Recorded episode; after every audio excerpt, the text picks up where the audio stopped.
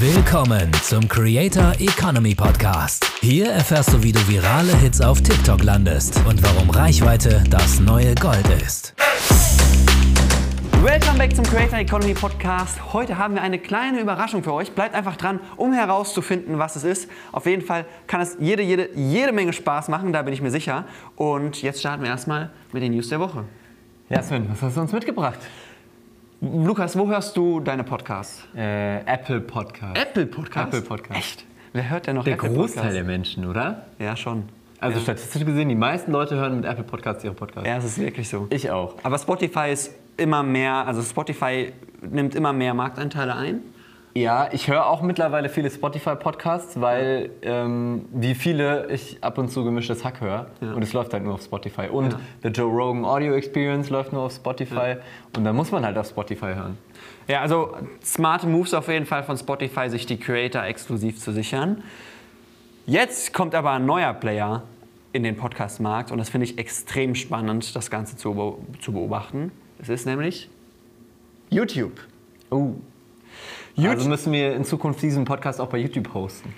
Ja, also es wird wahrscheinlich noch dauern. Das ist alles noch im Testing und in der Entwicklung. Aber was ich extrem spannend finde, ist so den Werdegang zu, zu beobachten. YouTube hatte vor einigen Jahren ja mal YouTube Red gestartet. Das sollte quasi das Netflix von YouTube werden. Ja. Da haben die so mit Kevin Hart so Serienformate produziert und so. Dann, kam, dann kam YouTube Originals, wo sie dann Creatoren die Möglichkeit gegeben, gegeben haben, professionellere Serienformate zu produzieren und Man so. konnte ja auch Filme kaufen Genau. ausleihen im Prinzip. Das geht ja immer noch. Ja. Aber so dieses YouTube Red, also dass sie halt so Eigenformate geschaffen haben, wie Netflix halt auch eigene Filme produziert, das haben sie ja komplett eingestampft.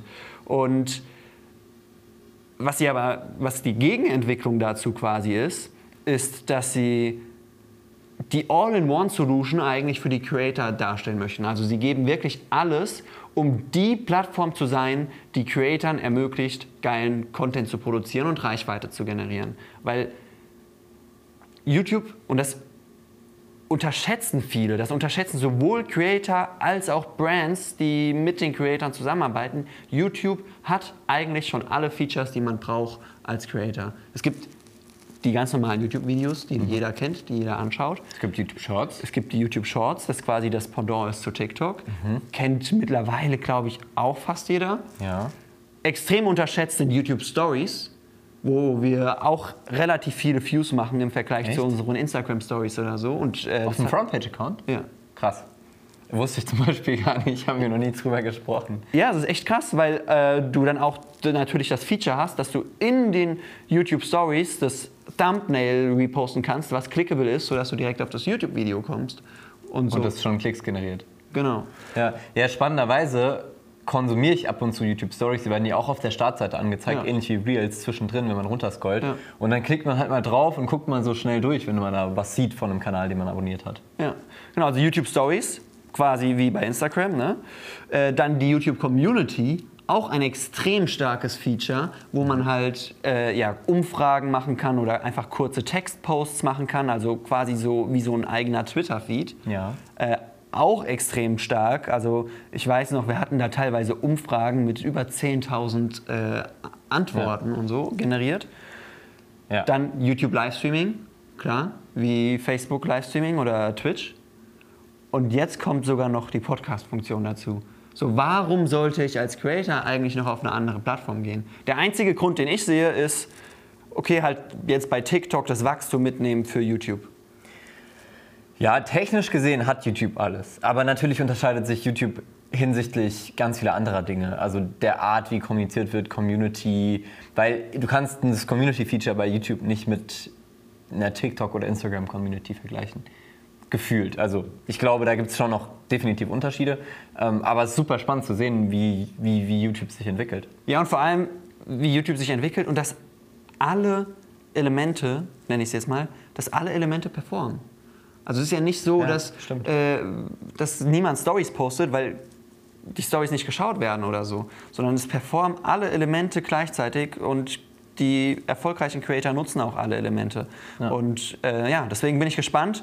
Äh, YouTube Podcast Feature auf jeden Fall sollte man auf jeden Fall auf dem Schirm haben, weil YouTube auch Geld in die Hand nimmt, um natürlich Creator äh, dazu, dafür zu bezahlen, dass sie ihre Podcasts auf YouTube hochladen. Ja. Und Ja, bin ich mal gespannt. Es gibt ja auch einige Creator, die reine Podcast-Channels haben oder halt einen normalen Channel, einen Podcast-Channel. Wie sich das in Zukunft entwickeln wird, ob dann alles auf einem Channel stattfindet, man das sortiert hat. Ähm, weißt du, ob der Podcast Audio-only ist? es geht darum, dass es dann Audio-only ist, also quasi wie YouTube Music. Okay. Das heißt, man kann dann auch nur die Waveform hochladen. Ja. Und das Video wäre dann ein separates Du musst, YouTube-Video? einfach, du oder musst ist es einfach äh, mit dem RSS-Feed hochladen, so wie bei allen anderen Podcast-Hosts und Anbietern quasi auch. Na, nice, ich bin gespannt. Ähm, apropos YouTube, Sven, was sind die beliebtesten Trends der unter 7- bis 14-Jährigen? Die 7- bis 14-Jährigen, es ist wirklich krass, dass wir jetzt schon über die Gen Alpha reden. Ne? Also wir reden jetzt seit drei, vier, fünf Jahren über die Gen Z. Ja, ich glaube schon ein bisschen länger. Aber jetzt äh, kommen neue Themen auf. Na, so lange reden wir noch nicht über die Gen Z. Aber äh, auf jeden Fall haben wir jetzt lange über die Gen Z geredet und wir werden auch noch einige Jahre über die Gen Z reden. Aber trotzdem kommen halt jetzt schon die, die ersten, die Gen Alpha-Studien machen. Das sind halt, wie gesagt, die 7- bis 14-Jährigen, also die, die so nach 2008, 2010 geboren sind. Und da gab es jetzt eine Studie äh, in den USA, wo gefragt wurde, hey, was sind die beliebtesten Brands in der Generation Alpha? Beliebtesten, also komplett übergreifend. Es geht jetzt nicht um Social-Media-Kanäle, sondern es Genau. geht darum, Brands. überhaupt Marken an Ja, sich. genau. Okay. richtig. okay. Was glaubst du, welche, ähm, welche Brand war auf Platz 1? Ja, wir haben schon drüber gesprochen. Also ich kann jetzt nicht, ich kann jetzt nicht eine faire Antwort geben. Ich würde gerne so tun, als wäre ich richtig smart, aber die Antwort ist YouTube. Ja. Ähm, das weiß ich. Ja. Aber die anderen weiß ich nicht. Die habe ich mir nicht angeschaut. Boah, in den Top 10, also ich könnte mir schon vorstellen, dass es viele Online-Brands sind, auch Ja. TikTok und Instagram potenziell. Das ist das. das ist, stell dir mal die nächste Frage. Ist jetzt natürlich sehr biased so, aber welche Brands sind nicht in den Top 50? Nicht in den Top 50. Ja. Boah, keine Ahnung. Also, worauf willst du hinaus? Facebook und Instagram. Nicht in den Top 50. Ja. Von den Bei 7- der bis 14-Jährigen Gen Alpha. nutzt keiner Instagram oder Facebook. Krass. Also Facebook, safe, okay, würde ich unterschreiben, weil ganz ehrlich, wir benutzen kein Facebook mehr und auch in meiner Bubble, selbst die, meine älteren Freunde, die, die 30 sind, die benutzen kein Facebook mehr. Also Aber deine Eltern? Meine Eltern, boah, ich glaube selbst die nicht mehr. Mein Vater sowieso nicht und meine Mom war mal früher so auf Facebook aktiv, aber mittlerweile ist die auch echt nur noch auf Instagram. Okay. Also die, die ist dann so auf Instagram unterwegs und Okay. sie hat auch TikTok, ähm, aber hauptsächlich ist sie auf Instagram. Ja, also mein Vater nutzt ein bisschen Facebook und mein Bruder, der ja zwei Jahre älter ist als ich, also 25, der nutzt auch Facebook tatsächlich. Ja. Aber nur, eigentlich nur für Facebook-Gruppen, weil er da in so Triathlon-Foren und Ja. Sportforen und so Ja, drin klar. ist. Ja, Facebook-Gruppen hat definitiv eine Berechtigung. Es gibt ja auch viele, die sagen, Facebook-Gruppen sind der einzige Grund, warum Facebook noch äh, funktioniert und Ja. eine Daseinsberechtigung auch hat. Ähm, ganz so extrem will ich es nicht ausdrücken, aber ja, also dass Facebook keine Rolle spielt für die Gen Alpha, bei dem Thema sind wir ja eigentlich, das ist okay. Aber Instagram hätte ich gedacht, dass da schon noch deutlich mehr Interesse ist. Das zeigt eigentlich, in was für einer prekären Situation Meta gerade Ja. ist und warum sie auch versuchen, so viel Features jetzt zu bringen und zu kopieren und Ja. einen TikTok-Klon zu bauen eigentlich. Ja, also WhatsApp ist drin in den Top 20, au- auf, auf Platz 20, aber alle anderen Brands sind eben nicht drin von, von Meta. Crazy. Und TikTok ist jetzt natürlich in eurem Kopf die Frage, ey, ich will wissen, auf welchem Platz TikTok ist. TikTok ist auf Platz 11, ist okay, also ähm, hätte ich auch ein bisschen besser erwartet, aber ne, die Zielgruppe ist auch immer noch sehr jung, also 7- bis 14-Jährige. Aber da, da, eigentlich sollte man davon ausgehen, dass ein großer Teil davon noch gar nicht auf Social Media ist, weil die das ja gar nicht benutzen dürfen, zumindest laut AGB. Also TikTok ist ja ab 13, Instagram auch. Ja, ja aber äh, was ich spannend finde, äh, nicht, Thema nicht benutzen dürfen, YouTube. Warum ist YouTube so beliebt unter den 7- bis 14-Jährigen? Weil Weil die ganzen Muttis ihren Kindern ein iPad in die Hand drücken. ja, aber auch weil, laufen. auch weil YouTube den Eltern quasi die Möglichkeit gibt, die Kinder zu kontrollieren. Klar, Also YouTube mit Kids. YouTube Kids und so Ja. weiter. Ne? Und ja, was natürlich zu Ganz erwarten... kurz, ganz ja. kurz für die, die es nicht kennen, YouTube Kids ist eine eigene App, die man separat runterladen kann, wo nur Inhalte angezeigt werden, die für Kinder geeignet sind. Also Ja. da gibt es viel so Kindershows, Kindersendungen, Genau. Kindervideos. Da gibt es auch keine Werbung, glaube ich. Genau, und da gibt es auch keine Werbung. Und es ist halt ein guter Weg, äh, um Kinder an den Medienkonsum ranzuführen, ohne dass man sie Content aussetzt, der halt nicht kuratiert ist. Eigentlich, eigentlich komisch, warum das andere Anbieter noch nicht nachgemacht haben. Ja, ja wahrscheinlich, weil es aufwendig ist, den Ja. Content zu kuratieren. Du brauchst halt Personal für. Und natürlich, äh, wir schließen das Thema gleich ab. N- Äh, ja, war erwartbar, dass Gaming-Apps in den Top Gaming-Brands in den Top 10 sind, nämlich Minecraft, Nintendo und Ro Roblox. Roblox. Das äh, ja, sind drei, drei Gaming-Anbieter, die in den Top 10 sind. Also wenn man die junge Zielgruppe erreichen möchte, dann führt über kurz oder lang, glaube ich, kein Weg mehr an Gaming vorbei. Sven, jetzt habe ich aber mal eine Frage an dich. Wie alt ist der durchschnittliche Minecraft-Spieler? Wahrscheinlich relativ alt. Ähm, Also einer der beliebtesten Brands bei den 7- bis 14-Jährigen. Aber wie alt ist der durchschnittliche ich Minecraft? glaube, weil Minecraft ist ja so bekannt geworden vor, keine Ahnung, 10, 15 Jahren oder so. Ja. Und ich glaube, halt, die haben eine extrem starke Community, die mitgewachsen ist. Die haben so mit 15, 18, 20 angefangen zu spielen. Deswegen würde ich sagen 25. Ja. Ja? Also in Ah. Deutschland ist der durchschnittliche Minecraft-Nutzer männlich, wenig überraschend, Ja. und 25 Jahre alt ungefähr. Ja. Und was ich richtig krass finde, komplett off-topic, ähm, Emmanuel Macron macht Werbung auf Minecraft für die nächste Präsidentschaftswahl in Krass. Frankreich. Also der hat in, auf französischsprachigen Minecraft-Servern Flächen angemietet und hat sich dort quasi Werbeplakate aus Blocks bauen lassen Geil. und macht halt ähm, Wahl für die, äh, Werbung für die Präsidentschaftswahl auf Minecraft. Das ist smart. Dem würde ich das Digitalministerium anvertrauen. Ja, ist halt ein junger Typ so. ähm, aber war, war off-topic, haben, wir- haben wir uns jetzt nicht aufgeschrieben oder so, aber es ist mir einfach jetzt gerade in den Kopf gekommen, weil ich das gelesen hatte. Wenn Jung allein reicht würde. Ja, gut. Ähm, aber anderes, anderes Thema. Äh, TikTok. Ja. Und zwar, wir haben gerade drüber gesprochen, ist auf Platz 11 bei den 7- bis 14-Jährigen und entwickelt sich stetig weiter. Und es gibt neue Funktionen. Ich habe diese Woche einen LinkedIn-Post drüber gemacht, deswegen möchte ich das auch einmal im Podcast hier kurz erwähnen. Und zwar, ich öffne vorgestern, vorvorgestern, keine Ahnung, öffne ich TikTok und will auf den Entdecken-Tab, also den Discover-Tab gehen und der ist weg. Gibt's nicht mehr. Und dann? Wurde was, abgeschafft. Also was war da? Ähm, der Discover-Tab oder Entdecken-Tab ist ja ursprünglich quasi die zweite Seite von links, Ja. unten im, im Hauptmenü, wo man Trending-Hashtags sieht. Ja. Also wenn du runterscrollst, siehst du die ganzen Hashtags, die gerade trenden und oben ist so ein Banner im Prinzip, wo Promo für Livestreams und Kanäle und so weiter Ja. ist. Stattdessen ist dort ein Videofeed, genauso wie der For You-Feed im Prinzip, der Friends heißt. Und Okay. dort werden nur Videos angezeigt, oder hauptsächlich Videos von Leuten, die sich gegenseitig folgen. Das heißt, denen ich folge, die mir aber auch folgen. Okay. Also tatsächlich meinen Freunden. Ja. Es werden anscheinend, ich habe da ein bisschen drauf rumgescrollt, auch Videos von Leuten gezeigt, denen nur ich folge. Und ab und zu werden auch Videos von Leuten gezeigt, denen ich gar nicht folge. Also so richtig konsequent ist es nicht. Ja. Aber der Gedanke in diesem Friends-Feed ist eigentlich, dass man dort nur seine Freunde hat. Also Leute, die, die sich gegenseitig folgen. Finde ich spannend. Ja. Ich selber muss sagen, diesen Entdecken- und Discover-Seite habe ich nie benutzt, außer um die Suchleiste zu benutzen. Ja. Weil die Trending-Hashtags, die dort waren, das waren hauptsächlich Brand-Placements oder ziemlich alte Trends. Ja. Also es war, glaube ich, eher für die Brands geil, die da platziert waren, als für die Nutzer. Ich glaube, die Nutzer haben es relativ wenig genutzt. Ähm ich frage mich nur, zum einen, was ist der Unterschied zur Folge-Ich-Seite?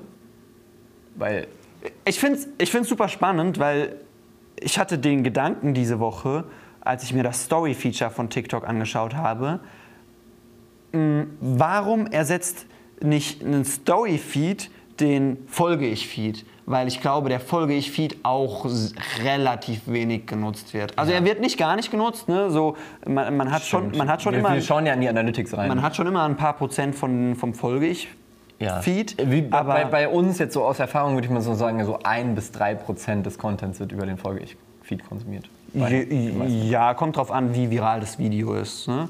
Äh, wenn, wenn das Video jetzt bei Frontpage TV zum Beispiel schlecht performt, dann ist der Anteil deutlich höher von der Folge-Ich-Seite.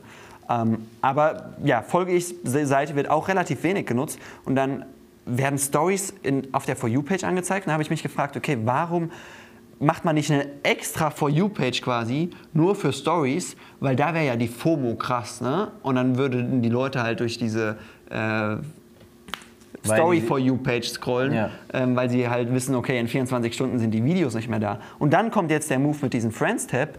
Ähm, ich glaube, weil ich habe das Feature nicht. Ich glaube, TikTok will da jetzt gerade einfach sehr viel experimentieren.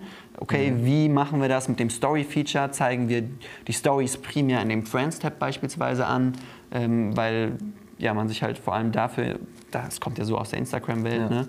man schaut vor allem die Stories von Freunden an und so. Ähm, ja, ich glaube, wie gesagt, experimentieren, experimentieren, experimentieren und dann werden wir sehen, wohin das führt. Ja, ich weiß es auch nicht. Also bislang habe ich noch keine Stories dort gesehen, sondern tatsächlich okay. nur TikToks. Mhm. Ähm, und ich bin mal gespannt. Also ich kann, ich habe so die, die Hypothese aufgestellt, wenn das Feature angenommen wird, wenn es funktioniert. Ich selber würde es jetzt erstmal nicht nutzen, ja. weil ich konsumiere hauptsächlich auf der For You-Page. Daran wird sich, glaube ich, auch auf absehbare Zeit nichts ändern. Ich würde es halt nutzen, wenn Stories sind, weil dann hätte ich FOMOs nicht zu sehen. Ja, weil die sich löschen nach 24 Stunden. Okay. Ähm, aber ich habe die Hypothese aufgestellt, dass wenn es angenommen wird und TikTok das Ganze beibehält, dass das die Volatilität von TikTok-Videos ein bisschen einschränken wird. Weil weniger Leute auf der For You-Page Sachen sehen. Das heißt, der Ausschlag nach oben virale Videos ist geringer und mehr Leute im Friends-Feed die Videos von Freunden oder Leuten sehen, die sie folgen, also ist der Ausschlag auch nach unten geringer. Und damit könnte man eventuell, versucht TikTok damit auch die Volatilität irgendwie in den Griff zu bekommen. Und die App halt mehr Social auszubauen, also weg von Konsum, mehr in Social. Es gibt auch in dem Zusammenhang, selbes App-Update, ähm, haben auch nicht alle, haben nur manche, ein neues Notification Center. Hast du das? Bei dir im ich Account? Weiß ich weiß nicht. Wenn du ins Notification Center gehst, hast du ja bislang gesehen, der und der folgt dir, der und der ja. gefällt dein Video. Ja. Das ist jetzt komplett weg. Du siehst deine Nachrichten, wenn du da drauf tippst. Nur, direkt. Okay. Und um deine Notifications zu sehen, musst du dann nochmal einen, einen extra Tab drücken. Okay. Nee, habe ich noch nicht. Aber ich bin, ich bin nicht ganz bei dir. Also das mit der Volatilität glaube ich nicht, dass das das krass beeinflussen wird. Das weil die Friends, der Friends-Anteil wird ja von den Views noch geringer sein als der von der Folge-Ich-Seite. Weil man hat ja nicht viele Friends. Wie, wie viele Friends haben wir bei Frontpage TV? Bei 750.000 Followern haben wir, keine Ahnung, 200 Friends oder so. Ja, aber ich glaube, erstmal, wie gesagt, das Feature ist ja nicht nur rein Leute, die sich gegenseitig folgen. Und ich vermute, dass TikTok das dahin möchte.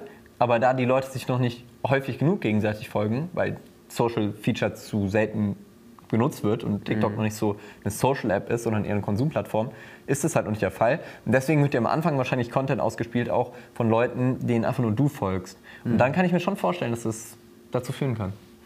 Weil der, der Tab ist definitiv prominenter. Du hast wirklich im, im Hauptmenü einen eigenen Tab, ja. diesen Friends-Tab. Also es ist prominenter als die für dich Seite. Ja. Ja, aber Sven, äh, Abschlussfrage ähm, und dann können wir auch in, ins nächste Topic. Wie viel Prozent aller TikTok-Nutzer sagen, ich werde TikTok weniger benutzen? Und wie viel Prozent sagen, boah, ganz ehrlich, ich werde TikTok mindestens genauso viel benutzen oder mehr benutzen boah. in den kommenden sechs Monaten?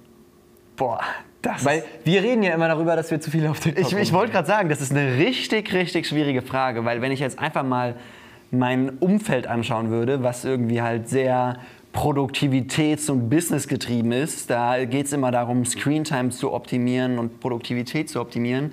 Alle wollen weniger auf Social Media abhängen, aber ich glaube, das ist halt unsere kleine Bubble und ich glaube, die meisten finden es cool, am Tag ein, zwei Stunden durch TikTok zu scrollen und denken sich, hey, das macht Spaß und ich fühle mich gut dabei und lieber durch TikTok scrollen, als, keine Ahnung, irgendwas anderes zu machen. Und deswegen gehe ich davon aus, dass wahrscheinlich äh, ja,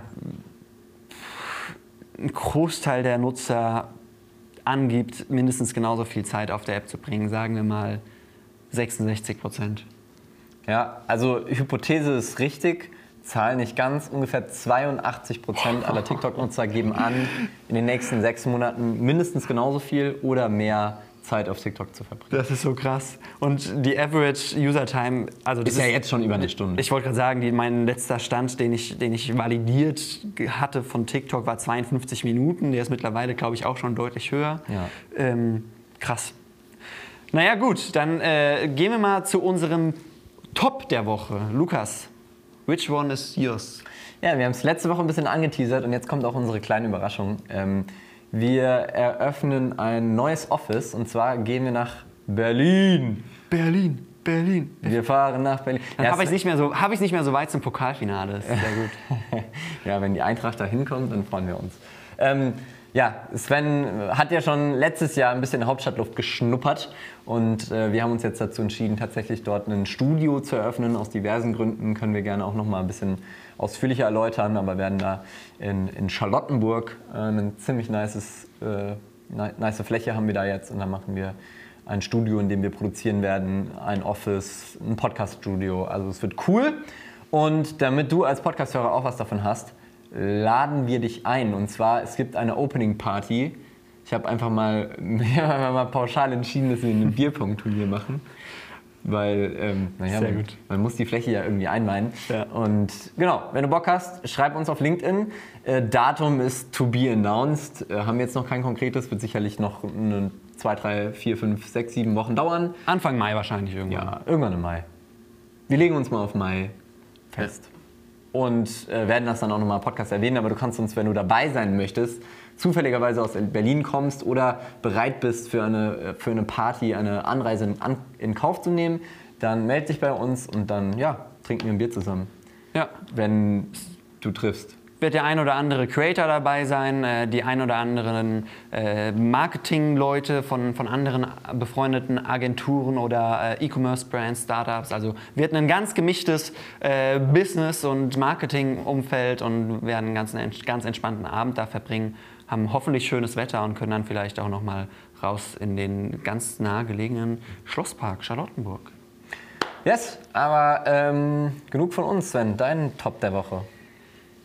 Mickey TV gegen Trimax ist, äh, glaube ich, kaum jemand drum herum gekommen. Äh, am Wochenende hat der erste große Influencer-Boxkampf in Deutschland stattgefunden. Also es gab ja schon mal letzt so Trimax, äh, nicht Trimax, Leon Mascher und so, einen Ja. Boxkampf und so. Haben wir auch Ähm, schon drüber geredet hier. haben wir auch schon drüber gesprochen, aber das waren ja, also das sind ja eher ältere Influencer, sage ich mal. Trimax, also vor allem Trimax ist ja gerade wirklich so Im Hype. einer der Top 5 Influencer in Deutschland, so Nummer 2 Twitch-Streamer in Deutschland.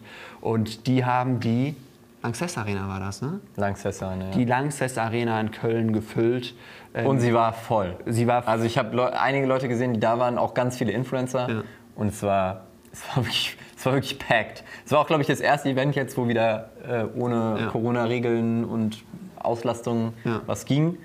Ja, gefundenes Fressen. Ja, also es, die Halle war voll. Äh, Es haben insgesamt drei Influencer-Boxkämpfe stattgefunden. Äh, Das zeigt natürlich erstens, das Thema Boxen ist natürlich ein extrem polarisierendes Thema, was die Leute einfach anzieht. Das hat schon bei den Römern funktioniert. Ja, wenn zwei Leute aufeinander rennen und sich gegenseitig kloppen, das funktioniert. Boah, das wäre auch krass. Gladiatorenkampf unter Influencern. Ja, das ist irgendwie, das ist halt so ein Thema, das, das Sven Frontpage gegen einen Tiger. nee, ich, ich, ich, Leute, wenn ihr Sven gegen den Tiger kämpfen sehen wollt, ähm, like dieses Video. Ich würde sowas auf gar keinen Fall machen. Ich Ja, finde es ja. spannend, dass es Creator machen. Ich finde es auch okay, dass Creators machen. Ähm, aber vor allem finden es die Zuschauer halt interessant, lustig, spannend. Und was mir dabei aufgefallen ist oder was so meine Kernaussage dazu ist, zu meinem Top der Woche ist, vor ein paar Jahren oder in den letzten Jahren war es noch so, dass die, die, die so, ich sag mal, TV-Events, so die Oldschool-Events, die Hallen gefüllt haben und der ein oder andere große Influencer so als Gast eingeladen wurde, um halt so ein bisschen die jüngere Zielgruppe zu erreichen. Aber mittlerweile, und das wird sich die nächsten Jahre noch krass an, in, die andere Richtung dahin, änder, in die andere Richtung ändern, füllen die Influencer die Hallen und die Oldschool-Promis Dürfen vorbeischauen. Sind die Gäste und sollen ein bisschen die ältere Zielgruppe vorbeibringen. Ja. Und ein bisschen Credibility, und ein Credibility, bisschen Presse ja. und so weiter. Zum Beispiel ähm, bei, bei dem Boxkampf war zum Beispiel Axel Schulz, ne? Boxer. Ja. Ja. ja, spannend. Ja, Und Lukas, willst du über dein Fell der Woche sprechen oder lassen wir es bleiben? Leute, ah, habe wirklich ganz, ganz traumatische äh, Erlebnisse gehabt die letzte Woche. Aber äh, ja, wir, wir reden ja offen über alles und deswegen schütte ich euch mein Herz aus. Ähm, wenn ihr nicht mit schlechten Nachrichten umgehen könnt, dann skippt so zwei Minuten vorwärts.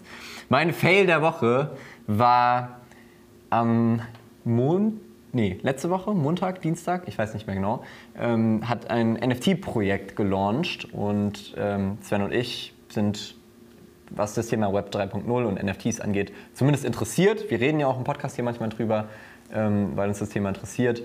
Und ja, wie das so ist, man wollte minten, man wollte beim Mint dabei sein. Also Mint ist im Prinzip, wenn dieses Projekt das erste Mal angeboten wird. Äh, man kann dann äh, auf die Seite und man kann sich dann quasi zu einem Startpreis die, Die NFTs Opening sichern. Party. Das ist genau im Prinzip die Opening Party. Ja, und das habe ich gemacht. Und wie das so manchmal ist, ich war irgendwie, ja, ich war nicht mal abgelenkt eigentlich. Ich habe mir so gedacht, komm, ich mache das jetzt. Ähm, man hat so ein bisschen FOMO, weil das um eine bestimmte Uhrzeit droppt und man will schnell dabei sein und so. Ja, dann habe ich das gemacht, dann habe ich da ein bisschen rumgeklickt.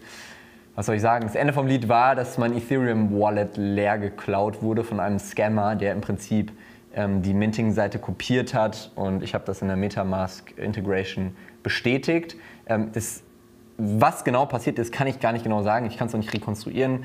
Ich habe auf jeden Fall ähm, einmal die Transaktion richtig ausgeführt. Ich habe nämlich einen Metapanther bekommen. Ähm, aber ein zweites Mal anscheinend, da wurde mir irgendwas angezeigt, eine Fehlermeldung. Ich dachte, das hat nicht geklappt. Ich habe es nochmal probiert. Und dabei hat sich jemand Zugriff zu meiner Metamask verschaffen, also zu meiner Crypto-Wallet, in der ja, ein vierstelliger Betrag, also in US-Dollar oder Euro gerechnet, vierstelliger Betrag an Ethereum lag. Und der ist jetzt weg. Sei froh, dass es nur ein vierstelliger Betrag in Euro ist und nicht in Ethereum. Stell dir vor, so 1200 Ethereum. Wenn ich 1200 Ethereum hätte, Sven, dann würde ich den nicht in einer Wallet liegen lassen. Immer das Positive sehen. Ja, aber du hast recht. Also ist ein Fail, hat wehgetan, ich habe mich sehr geärgert, aber am Ende des Tages bringt es nichts. So, Ja.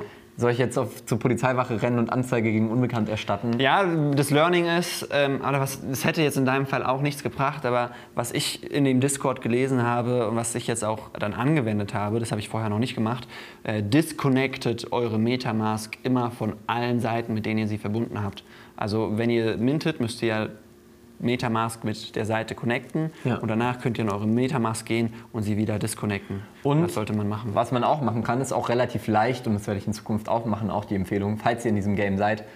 Du kannst dir eine Sub-Wallet erstellen, also du kannst in Metamask eine neue Wallet erstellen mit einer neuen ID und dahin dann so viel ETH transferieren, wie du brauchst für den Mint Okay. und dann nur diese Wallet verknüpfen. Ja. Das ist zwar, da verlierst du einen ganz kleinen Teil an Gas-Fees bei der Transaktion von der einen Wallet in die andere Wallet, Ja. aber das ist überschaubar. Das sind dann irgendwie 25 Dollar, 30 Dollar, je nachdem, wie viel ETH du halt verschiebst. Ja. Ähm, und das ist überschaubar und dadurch ist dein Risiko halt deutlich geringer, dass äh, irgendwie was Schlimmes passiert. Weil wenn was passiert, dann kann dir nur so viel geklaut werden, wie in dieser Sub-Wallet drin Ja. ist.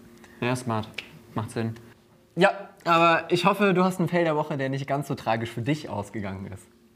Ja, ich habe einen Fail der Woche, der gar nicht tragisch für mich ausgegangen ist. Äh, Ich wollte aber noch mal ganz kurz anknüpfen an meinen Top der Woche, an den Boxkampf. Und habe noch eine Frage an dich dazu, Lukas. Was war jetzt heute Morgen gecheckt oder gestern Abend gecheckt äh, die Nummer 1 App in den App-Charts? Boah. Also ich habe absolut keinen wilden Schimmer. Wenn du mich fragst, wenn du, mich, wenn du mir diese Frage stellst im Zusammenhang mit dem Boxkampf, habe ich zwei Vermutungen oder drei. Entweder irgendeine App, die promoted wurde während des Boxkampfs als Werbeeinbindung oder Partner. Oder eine Plattform, auf der man den Boxkampf sehen konnte, Ja. Pay-Per-View, also keine Ahnung, The Zone oder was weiß ich, wo sowas läuft.